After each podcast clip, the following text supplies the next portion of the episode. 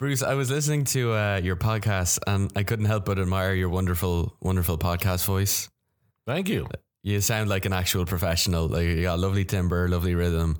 Oh, thanks. you know, I, I yeah, I did a little radio, a little college radio, and uh, um, Yeah. a little bit. I actually did a country station Nice, uh, in in New Jersey, of all places. Uh, nice. Big country scene in New Jersey. not a big one, but we used to call it uh, 1070 AM, the best station this side of the of Texas. Ah, I have to I have to admit I have no idea what the numbers and the AM FM thing means in American radio talk. I mean I've listened to it my entire life from listening to American movies and TV shows, but I have no idea what you guys mean when you say that. oh, they're just making it up, Steve. They're just making it up. one is ampli- amplitude modification, the other one's frequency mod- modulation. But uh, you know that that doesn't get you much farther, I guess. You know. But then why are there always numbers before the radio station names? oh well, that's the uh, that's the way to uh, identify and the them. station has to use that. It can't just call itself Bruce FM. It has to be 10108 Bruce FM.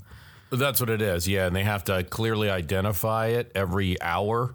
At least when I was doing radio back in the '90s. Oh man, the land of the free. Yeah, sometimes it's not. I mean, thank you, Herbert Hoover. Uh, you have to do a legal ID, which every hour you have to come on and say like Z100 Newark. You have to say if your transmitter's in Newark, you got to say it. So you have all these rules. Yeah, FCC is pretty tight. And then to go to podcasting and just have no rules. Oh yeah, where it's all jazz, baby. it's all about the podcasts you don't play. yeah, but anyway, I get yeah. Your voice is so good. I was a little afraid that uh, Steve and I, by comparison, when we had you on the show, we'd sound like kind of like. Have you seen the the most recent Planet of the Apes movie series? Oh, the first one. Yeah, yeah. So like when the monkeys start, when the apes start learning to talk for the first time, and it's mostly all just intonated grunting. That's what I'm afraid Steve and I will sound like compared to you with your big professional American radio voice.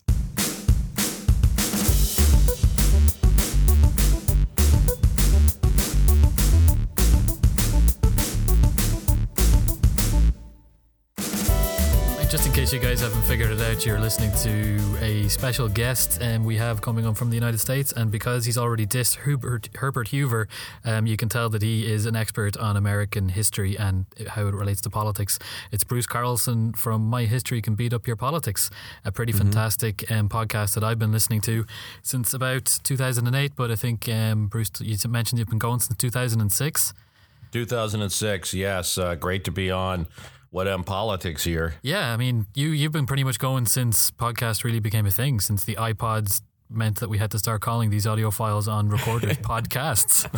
Well, that's what it is, and I've noticed the change. Definitely a big spike in audience and usage uh, since they were literally the big white iPod that you would you know look like a, a card deck in your hand, and uh, I was I was podcasting on that. There were a few.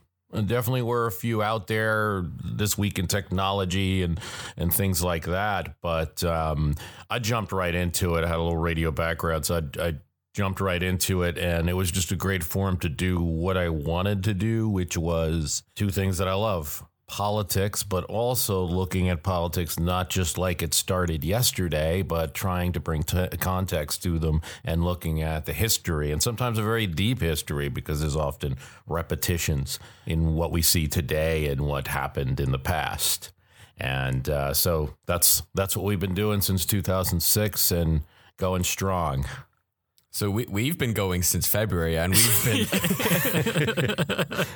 your your podcast is like a proper big boy political podcast where you never talk about Georgia the jungle or what a taint is. So, um, first of all, I'm sorry, I guess, for dragging you down to our our lowly level, um, but hopefully we can make it work. If anything, I've been accused of sometimes being a little dense, but it's it's uh, it's the way I am. I'm one of those older broadcasters where it's still a little bit of a of a show, and the show must go on type thing. Yeah, And then also, uh, there's a lot of history to talk about, so we we tend to go get right into it. Yeah. Bruce, don't worry about it. I've also been accused of being dense, but I think in a, in a different manner. Very different context there. Yeah. Good stuff. Uh, we're not going to do news today. There's no what I'm happening segment because we're recording this a little bit earlier than when it's actually going to go out. So we can either skip right past that or we can do what we've done in the past where we try and take a wild stab at what we think the news will be and see if we get it right. Steve, do you have any predictions? Uh, yeah, Marie Le Pen, Marine Le Pen will win the French election. Uh, Theresa May will lose. Jeremy Corbyn will get in, and the two of them will collaborate with Vladimir Putin to allow the Russian Empire to reconquer Europe. That sounds solid. That sounds solid. It's definitely going to happen. I also had a theory about Th- Theresa May that I think will will come to light. It's a revelation that um, Theresa May is actually just two small kids, one standing on the other's shoulders in a trench coat, and both children have differing views on how to govern, and that's why she flip flops so much. So I think that will come to light. So you see, Bruce, this is the kind of political um, knowledge that you're dealing with at the moment. This is what I've been missing all this time since 2006. Yeah. So what works for us, the, uh, Bruce, is having an idiot on your show, just to derail it every so often. There, there's, uh, you know, it's very common in TV shows um, and and and you know other other places where there has to be someone to ask the question. Someone needs the the needs to know. I've actually people have made that suggestion. Can you get a Richie on your show? They've actually said Richie, and this was ten years ago. Uh, Richie, how how loud were you when you were like what fourteen back then, still asking questions all the time? Was that what was happening? Oh, I, my ignorance was so potent it spread throughout the world. well, so now it's a gift to knew. mankind. It really is a gift to mankind because because of it, we're getting some good questions answered by Stephen. Mm-hmm. So you know, think of it that way. It's a blessing. Yeah. Yeah, but you see, most of the time I just make it up and try and make him happy when I do it, and that's why I, we've been tending to try and get as many guests on as we can. So that's why you're here today, Bruce, to actually give him some proper knowledge into the listeners as well. Essentially, this podcast wouldn't have happened if it wasn't for Trump, and it could be said that if it wasn't if it wasn't for the partisan, like the highly partisan and divided um, political scene that we have at the moment, then maybe Trump wouldn't have happened as well. So we've talked a lot about that, and we've like we're not. I guess we're liberal, but we're not you know, so doggedly liberal that we don't want to try and see what the other side say. So we've always been kind of looking at like what kind of middle grounds and cooperation and coalitions can be made out there, which doesn't really seem to want to ever happen in these days. So I guess we've asked you on Bruce to kind of answer two broad questions and spe- specifically about American politics. Is that is this a re- like is this hyper partisan age something new or has it happened so many times before? And then is is there hope for some kind of some kind of middle ground broad coalition sure. or broad kind of compromises that can be made that could try and bring us into out of this black dark hole that we seem to be in? Well, sure. I mean, I think the first thing that must be said is that there always was uh, partisan atmosphere in American politics, really since the very beginning. It was constructed. The American Republic, if you really take the beginning, not just from 1776, we declared independence, but from 1787, when the Constitution, uh, Constitutional Convention was had and the Constitution was ratified in the next year that it was always born out of uh, arguments, disagreements. The very Constitution was extremely controversial. Its passage is, is perhaps an example historically of some of the compromises that were made that the a group of uh, men elected by each of the states went to Philadelphia in a convention and crafted a nifty constitution with all sorts of provisions, most of which are still there. But then it went to the states for ratification, and each state, in several states, Virginia, Massachusetts, I said, "Well, this we don't like this document, but we we'd like to change it this way and this way, and we'll ratify it if you make these changes." Which uh, later became the Bill of Rights amendments, the first 10 amendments to our Constitution, mm-hmm. in order to secure the passage and support from the states. So it was always a compromise between moderates, and you had the situation when Virginia was looking at our Constitution, many of the great leaders, Thomas Jefferson, he was in France at the time, but George Washington, uh, who would become president, James Madison, kind of the crafter of the constitutional language, or at least in most of it, the general idea, and several leading figures are from Virginia, but yet it was highly contested when the ratification vote to approve the Constitution came. And it really came down to a compromise between cooler heads, you know, between more moderate members who were, say, your uh, John Marshall, who would later become the Justice of the Supreme Court, uh, who had served in the in with Washington the Revolutionary Army, a significant lawyer in Virginia and politician. Mm-hmm and his kind of uh,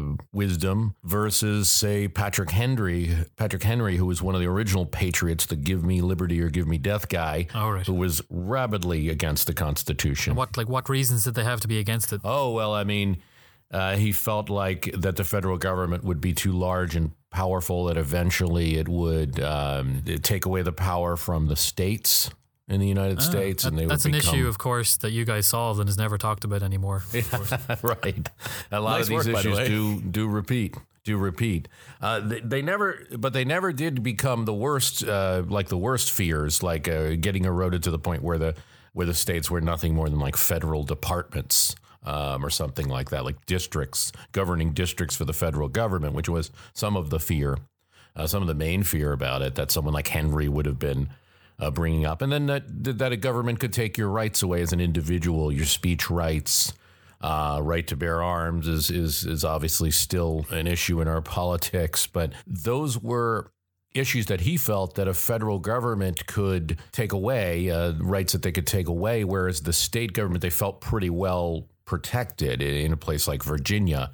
Uh, and with their assembly, even though sometimes they'd probably have to argue there, it was a more local government. So you really start American politics with this constitutional battle, and it's rapidly fought in the press, both sides, constitu- um, uh, Federalists versus anti-Federalists, supporters of the Constitution versus opponents. It's fought in uh, in New York and Virginia. There's there's particularly strong fights, and either one of those states not ratifying the Constitution would have been a big problem because you would have had like a hole in the country where one state would have been part of the Union. And then Rhode Island didn't even show up to the Constitutional Convention, but eventually had to sign because otherwise they would be isolated. Oh, really?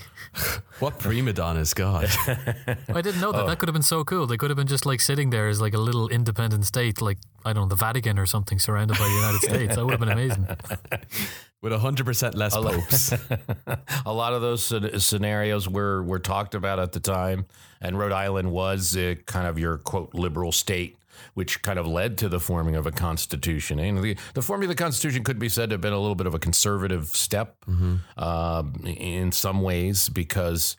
Uh, even though it created a large federal government, which today is seen as a liberal thing, back then it was some of the state governments, Rhode Island being prominent here, Oh, that's interesting. that were introducing things like stay laws, like you didn't have to pay your loans back as quickly as people would want to, or offering more support to people who were uh, rebelling in Massachusetts. And some of the actions of the, the state government, oh, printing paper money was something that James Madison and Washington are trading letters about. Oh my gosh, these states are issuing their too much of their own money. Why can't we get them on Apple Pay?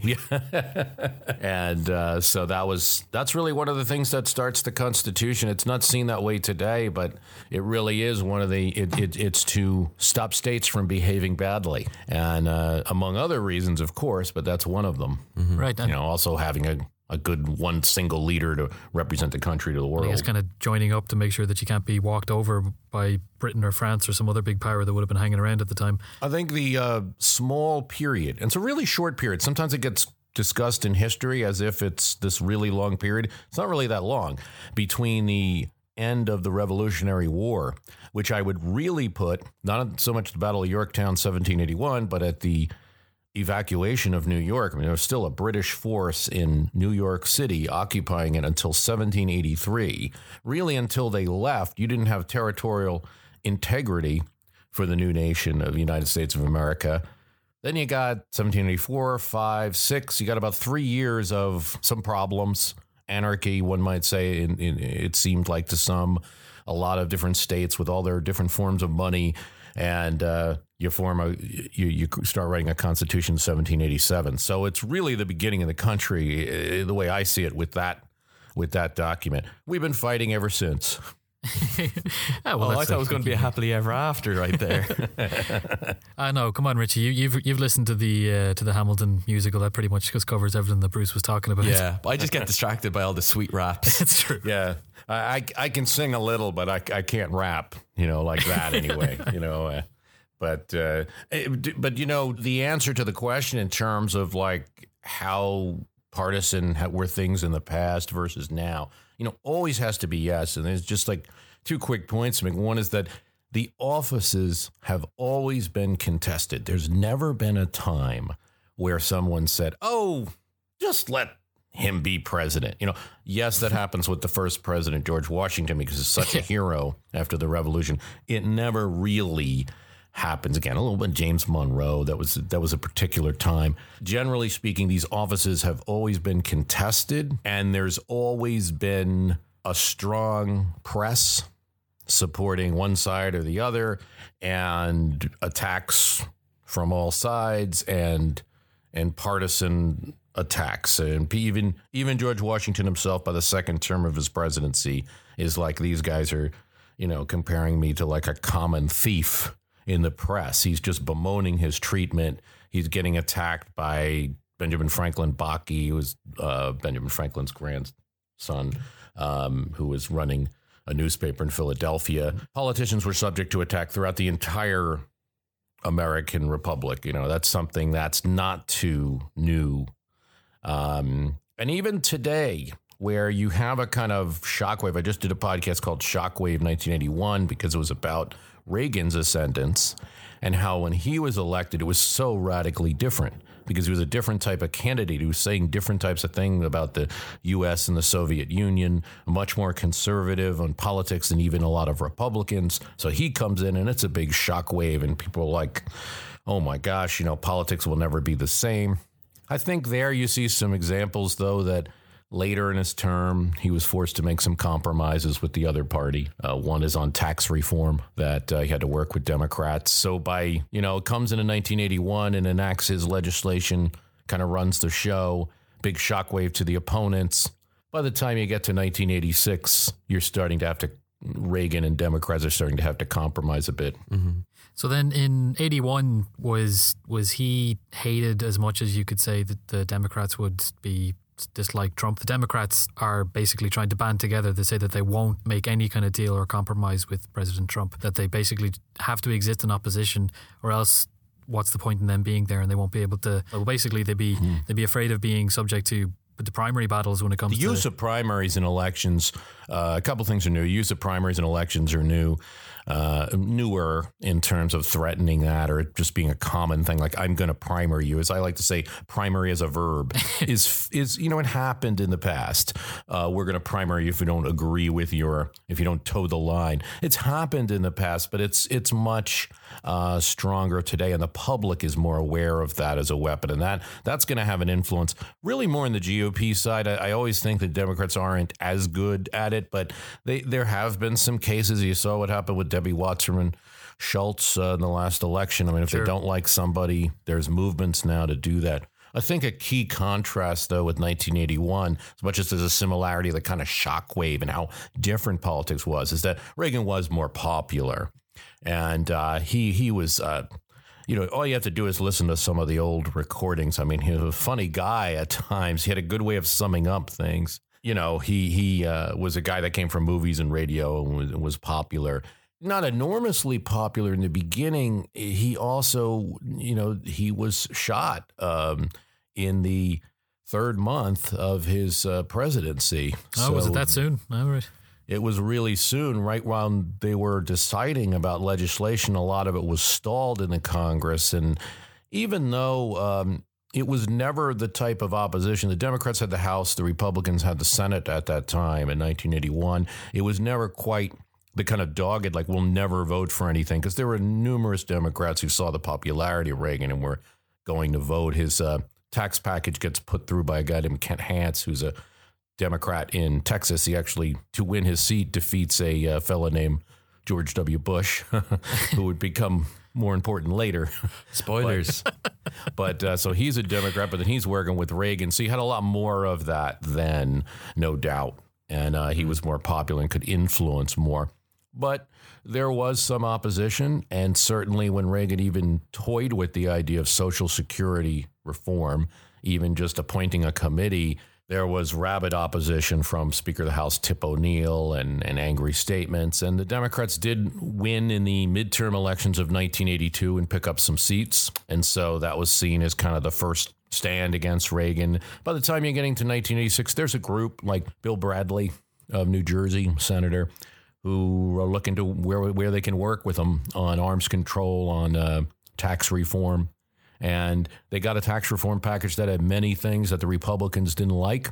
like lower taxes on or higher taxes on capital gains, um, a lot of closing of loopholes, and there were some Can't things see- Democrats can't, can't didn't see that like. happening with uh, President Trump in power, though. I can't see it, although one of the reasons I did that Shockwave 1981 cast is that, um, you know, it is the first year. And I think a lot of we're, we're, even though it is true that an event occurred in 2016 that was shocking and very different, and really, even for someone that studies history, that was pretty, that was a pretty amazing election or extraordinary in a way. It still doesn't change certain things. We're, we're still in the first year. And I, I still think that this kind of, I, I think you already saw, I noticed at least that in the first month, you saw the kind of the Sean Spicer and the real kind of uh, smash mouth type politics. And even that's starting to fade a little because you can't keep it up.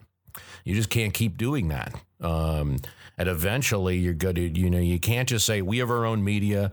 We're we're this is what the truth is, and we don't care what you say. Well, eventually, it's just not gonna. You're not going to be effective. And really, where that comes out is working with Congress. And when a president can't work with Congress, they're not seen as successful. And you kind of saw that earlier with the first health care bill's failure Yeah. that you can't just create a new media world and say you were successful. It doesn't work that way. Even with all your new media internet outlets, when you don't pass a bill in Congress, people are looking at you and saying, "What are you doing up there?" Would you even give Trump any credit for what happened with the uh, recent pass of the repeal in the House, anyway, of the of the Obamacare bill, or do you think that's all down to the the Republicans in Congress rather than I think him? the they were embarrassed, the Republican in Congress. Uh, I think that Trump probably was pushing them like, "Look, guys, you know, you're you're making error. We all looking terrible here. Get something passed." It was his hundred days, and he, he probably pressured as much as he could.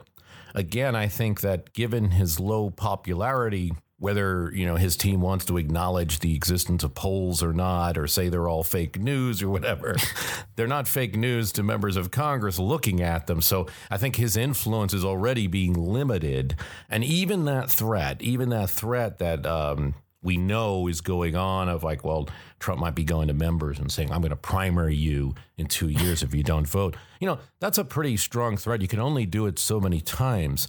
And, um, and for people to believe you. And there's also, I I had heard that in the first healthcare battle, the Trump people are saying, if you don't vote for this, we're going to primary you. And then, like the Koch brothers, there's some really conservative groups are like, if you don't, if you do vote for this, we're going to primary you. Oh so no, a primary sandwich, a primary sandwich. and I forgot what I thought that was going to be. I bet you it's going to be really insightful and interesting. We do a lot of editing on this show, Bruce. I think you're going to find out. Although we've gotten pretty good to get up to this point. Oh, I don't think you should change. I don't think you should change anything. But um, Yeah, all that all that power rests with Richie. This is where you see he does manage to come in and, and take the power because yeah, the stupid things I say always manage to stay on the rec- on the released episodes, but the stupid things that Richie say are usually uh, hit they the just cutting room somehow floor. they just somehow disappear. I don't know what how that happens, but they're just gone. well, uh, If anything, I, record interesting things afterwards that I I research and I just chop in. there, there's. Uh, I'll just add an original thought. There, there's there are some interesting dynamics going on in American politics right now that Trump has opened up that I see that, that weren't as present before, and that's that you you see unique opportunities because there are anti-Trump Republicans. There aren't many pro-Trump Democrats. There might be some people afraid of the voters or whatever that support Trump if they're in Pennsylvania or Ohio or that. There there are a significant group of anti-Trump uh, Republicans or those who at least support him but won't support everything and have made their strong opposition known, particularly in the Senate. Um, and I think there's a I think there's a larger group even that's kind of more hidden that that maybe didn't support him during the election. Like uh, these are people that might come out on on various issues down the line, and and there might be some opportunities for Democrats to form coalition there on certain issues. Uh, this healthcare bill, when it goes to the Senate, might be Yeah. one of them. Well, that's like everyone, uh, even over here in the uh, in the media coverage in the UK and Ireland, and we were kind of a little bit taken aback by how much of a celebration that Trump and the Republicans made about about how it passed the House, because even we know that obviously that doesn't mean that it's it's made it to law yet. It still has to go through the Senate, and everyone's kind of not even sure if it's going to make it through there. I think here again, there's a cautionary tale, perhaps, from 1981. Now, one side of it is Bruce, you don't know what you're talking about. That This is a new politics. And, I mean, that's always Bruce, you one- don't know what you're talking about. This is new politics. See, it's it, it, there. You have it, and uh, and the other side is that uh, you know we we we have seen some things like this before. It might be that there's that you uh, just to address what I think goes on with the cheering and the drinking of beer over passing legislation that knocks people off the healthcare rolls. I think you've seen definitely an enlargement of the partisan viewpoints in Congress in particular, gerrymandering, and that's where you know you can design congressional seats so that it's the most members from your party. You're getting the most seats out of it. All right. Yeah, we So touched on that before. The like, I had Richie look at um, the electoral maps, and he was It blew my fucking mind. Yeah, I mean it's uh, it is a huge factor. It goes all the way back to Elbridge Gerry, who's the guy that that from the early 1810s was running for governor of Massachusetts. And along with him, there was a slate of legislative candidates, and they turned. You know, back then the two parties were the Federalists and the Republicans, but the Federalists were dying, but they were very strong in Massachusetts and New England. They were able to turn a Federalist advantage into a Republican legislature by changing where the voters were in the districts. And so it looked like a giant monster. And so they called it the gerrymander. It looked like a kind of uh, salamander. Uh, and that's See, what, I- and it, There wasn't just like an ugly guy named Jerry Mandering who they're like, oh, you're ugly. This is ugly. Let's name it after you, Jerry. well, there was Elbridge Gerry, but I, and I don't know that he was that pretty. He he didn't do anything significant after that except become vice president and then die. Uh, not in that order. I mean, I, obviously, yeah. Wait, he died and then became president. well, you know, America's there's that, first zombie vice president. well, you know, there's that famous line from Daniel Webster when they gave him, they proposed uh, the uh, the VP nomination to him, and when when they offered him that, he said, uh, "Gentlemen, I do not propose to die before I am laid to rest." so. I mean, you know, it's it's always an office where where jokes are or jokes are made. You know, two two uh, brothers, uh, one went to the Navy, one became vice president. Neither were seen again, type of thing. Uh, you could just go on and on and on for that. But uh, that Jerry's Mander was always there. But here's what's happened uh, recently. You start maybe with the 50s, 60s, 70s. Each decade, you're getting better and better with cartography and the ability to isolate where voters are and just do this better. And the computers get better each year.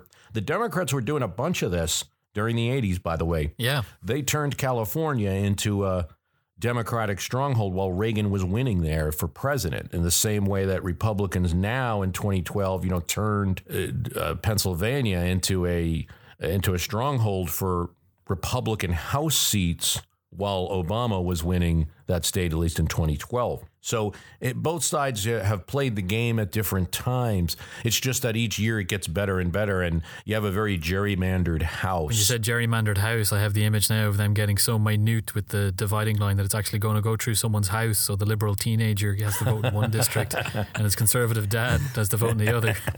There are there are places where it's a street separates it. I know in Pennsylvania around the Pittsburgh area there's there's some districts where they they cut into one side of the street is in a town is one con- congressman and the other side is another. Oh, it's ludicrous. Yeah, I mean, obviously, like we talked about gerrymandering a good few times before, but uh, I don't think I actually mentioned how far back in history. So that's why we had you on, Bruce, to help remind everyone that just because things are bad now or you think things are mega important because it's happening at the moment, you need to realize that sometimes take a breather, look back, listen to Bruce's podcast, and realize that it has happened before and that you can infer some things from that to try and understand the present. So, Richie, have you been schooled? I have been totally schooled. In, in fact, Bruce, you're giving me a whole new perspective on Steve. Steve's so modern. Steve's so current. Steve is so trendy. Oh well, you know, yes. I mean, uh, but we've we've always known that. I mean, that's you know, Yeah, uh, Bruce, this has been fantastic. This has been amazing. There's uh, there, there's a whole lot of history there. I think I sometimes like disregard because America's so new. Um, you know, it's only been 200 years or so that I kind of disregard the historical side of things. But it's, it's wonderful just to, to to be reminded that no, it's not the case. A lot of stuff happened in those years, an awful lot of stuff, and yeah, I, I do think it's always. I mean, the the press, particularly in the United States, you've had a, a relatively free press at almost all times, and you had mm-hmm. a lot more of it even in the founding of the country, and it was easier to start a printing press. It wasn't difficult.